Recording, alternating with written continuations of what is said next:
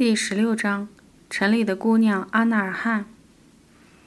在我们搬到塔门尔图的第四天黄昏，卡西帕终于盼来了亲爱的小姐姐阿纳尔汗。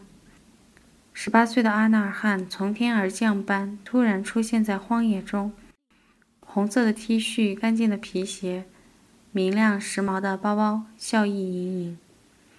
我还没反应过来，正在远处旷野上骑马赶羊的卡西帕。立刻向家跑来，一面快马加鞭，一面大声呼喊。到了近前，他跳下马就冲过来抱住阿纳尔汗，然后解下脖子上的一串玛瑙项链，挂在小姐姐脖子上。而这串项链是我不久前刚从自己脖子上解下送给她的，那时她喜欢的快要哭了。而此时也高兴的快要落泪。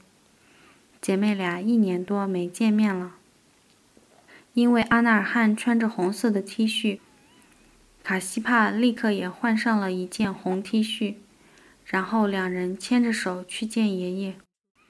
这片荒野多么适合红衣人欢乐的走过啊！看着这幕情景，我简直也想找件红衣服穿穿。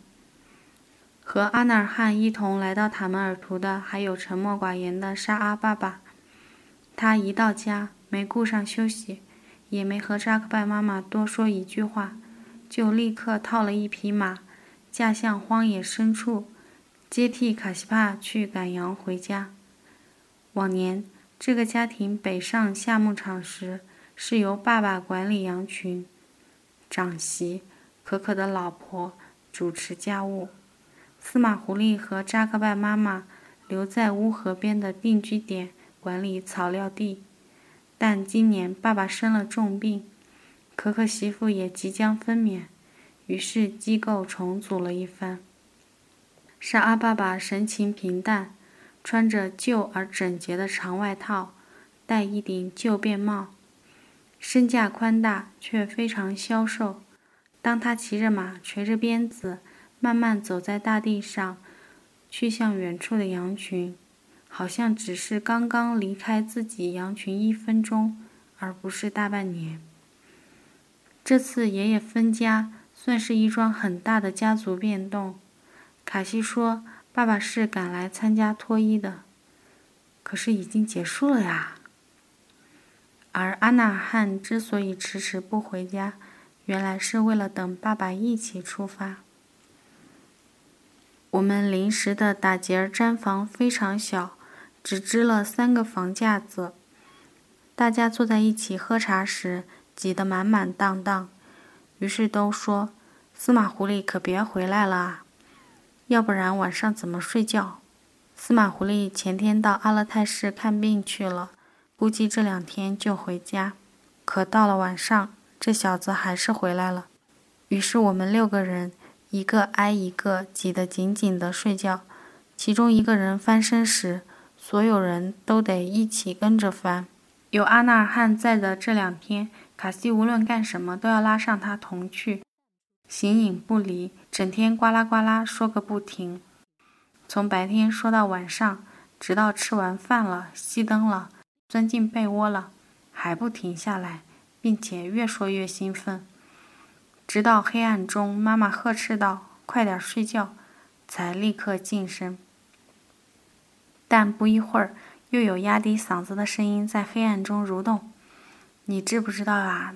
那个……这个……没完没了。”涉及惊人的话题时，卡西就顾不了那么多了，在黑暗中惊雷般大喊道：“什么？你说吉恩斯古丽的姐姐又跟他结婚了？”妈妈便再次抗议：“睡觉。”然而过了两秒钟，妈妈也忍不住惊叹：“吉恩斯古丽不是刚和他离婚吗？”这时，司马狐狸深沉的声音幽灵一样浮现：“他俩是双胞胎，长得一模一样，何必要离这个婚结那个婚呢？”原来大家都没睡着，都在听。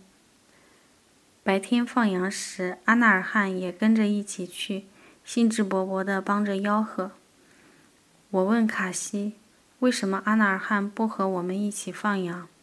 卡西说：“因为阿纳尔汗不会骑马。”话音刚落，阿纳尔汗驾马从身边疾驰而过，对直冲上远处的沙丘。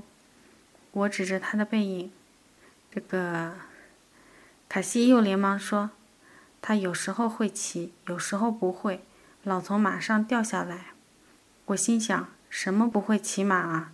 明明不愿放羊，想脱离艰辛的游牧生活，就装不会骑。阿纳尔汗来的那天下午，我也刚从县城回来不久，买了一堆东西，但由于司马狐狸不在。母女俩忙得一塌糊涂，便一直没来得及献宝。晚餐时，我才拆开了各种包装袋，给大家一一过目。除了一些蔬菜和日用品，还有三份凉皮。原本是妈妈、司马狐狸和卡西帕一人一份的，没想到沙拉爸爸和阿纳尔汗会来，但姐妹俩一见大喜，立即各取一份吃了起来。我有些不乐意。阿纳尔汗真不懂事，他自己就生活在城里，吃凉皮很方便的，而家里人终年在荒野中流浪，吃一次外面的食物多不容易啊！但妈妈毫不介意，看着两个女儿脑袋凑在一起吃的那么香美，便很欣慰的样子，连称自己牙疼胃疼不能吃。沙阿爸爸是庄重严肃的人。自然也拒绝吃，而司马狐狸又不在家，于是两个人各吃完一份后，把司马狐狸那一份也分吃了。谁知刚吃完，司马狐狸就回来了。奇怪的是，平日里这个嘴巴最馋、最霸道的家伙，同样也不介意，高高兴兴地看着两个妹妹吃，不时地问这问那。后来才知。阿纳尔汗虽然在城里干活，用卡西帕的话说，在房子里干活，不用风吹雨打，但也非常辛苦。他在一家餐厅打工，每天揉面、洗菜、洗碗，不停地打扫，从早干到晚，吃住都在店里，很难出门逛一次街。一年到头，只有古尔邦节前后才给放十天假。老板每个月给阿纳尔汗三百块工资，三百块钱不算太多，但总是一笔收入。一年下来也能赚回家几只绵羊呢。再说，像阿纳尔汗这样没有技术、没有学历的女孩，进了城能找到一份工作就算很幸运了。况且又是房子里的活，总比放羊舒适多了。妈妈叹息。可惜阿纳尔汗不会骑马，要不然一起上山。司马狐狸也这么附和。阿纳尔汗对此不做任何回应，只是平静地喝茶。阿纳尔汗五官圆润秀气，模样随扎克拜妈妈，但更多了些聪明相。虽然有些胖，但由于个子高、腿长，胖的还算匀称挺拔。头发一大把。又黑又亮，紧紧地编了一大根辫子垂在腰上。额前的碎发扎成束，又扭了一下，用一枚红色小发卡别在头顶上，微微耸起，显得小有洋气。手腕上绕了一长串五颜六色的塑料珠子，因为他的双手很少干粗活与重活，很是清洁光鲜、红润透亮。就算带着廉价货。也显得美好又清新。要是那串链子戴在我和卡西这两双伤痕累累的、指甲粗糙开裂的、脏的怎么也洗不干净的手上，一定俗气了。作为在城里生活的姑娘，阿娜汉早上洗完脸后还要化妆的。照我看，画的也太浓了，抹墙一样的涂粉底，硬是把红扑扑的脸蛋搞成铁青色。眉眼更是描画的深不见底，但这有什么不应该呢？连颇为保守的扎克拜妈妈和严肃的沙阿爸爸对此都不置可否。我猜想，对于这个独自生活在城里的女儿，浑身散发着深暗的香气的女儿，也许已经有些陌生了的女儿，夫妻俩大约是稍带敬意的。毕竟自己放了一辈子羊，从来没敢设想离开羊群后的生活。但这个女儿却能，他从容地立足于宽广的陌生之中，生活的看起来有条有理。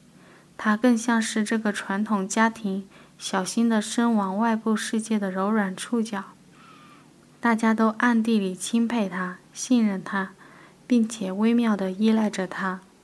老实说。阿纳尔汗的妆容虽说粗糙又蹩脚，奇怪的是，非但没有扭曲他的容貌，反倒催生了奇异的鲜活气息。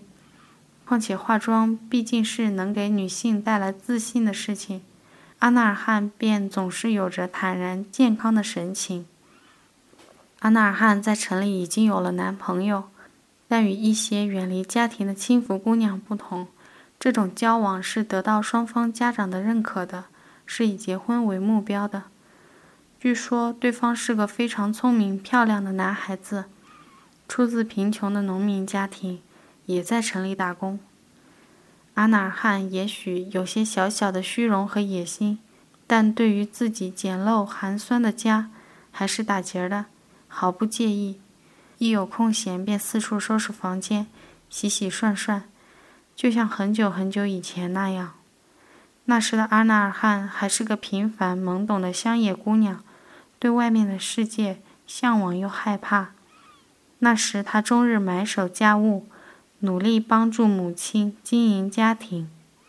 那时他可能还没有做出离开墓道，进城打工的决定，却和此时一样，心灵安然，对生活有长远踏实的考虑。阿纳尔汗只在塔门尔图待了两天，请到这两天假是很不容易的，因此时间一到就得赶紧回城。出发前，姐妹俩最后在一起做的事情是洗头发。在戈壁滩上才住了两天，头发上就裹了厚厚的灰尘，谁叫她往头发上浇那么多头发油？阿纳尔汗不愿意灰头土脸地回到城里。于是姐妹俩脑袋凑在一个盆里，揉肥皂沫，又嘻嘻哈哈的互相浇水，再坐在一起互相梳头发。两个黑亮头发的红衣姑娘啊，荒野里珠圆玉润的欢声笑语。那天我们步行了几公里，穿过荒野，把阿纳尔汗送到公路边等车。告别时，卡西很悲伤。阿纳尔汗却一如既往微笑着，像最听话的孩子那样，一遍又一遍答应着妈妈的重重叮咛。沙阿爸爸却同我们一起生活到羊群离开塔门尔图的最后一天。那天，他和司马狐狸一起冒雨装好骆驼，集中羊群，然后站在拆除毡房后的圆形空地上，目送我们的队伍渐渐离去。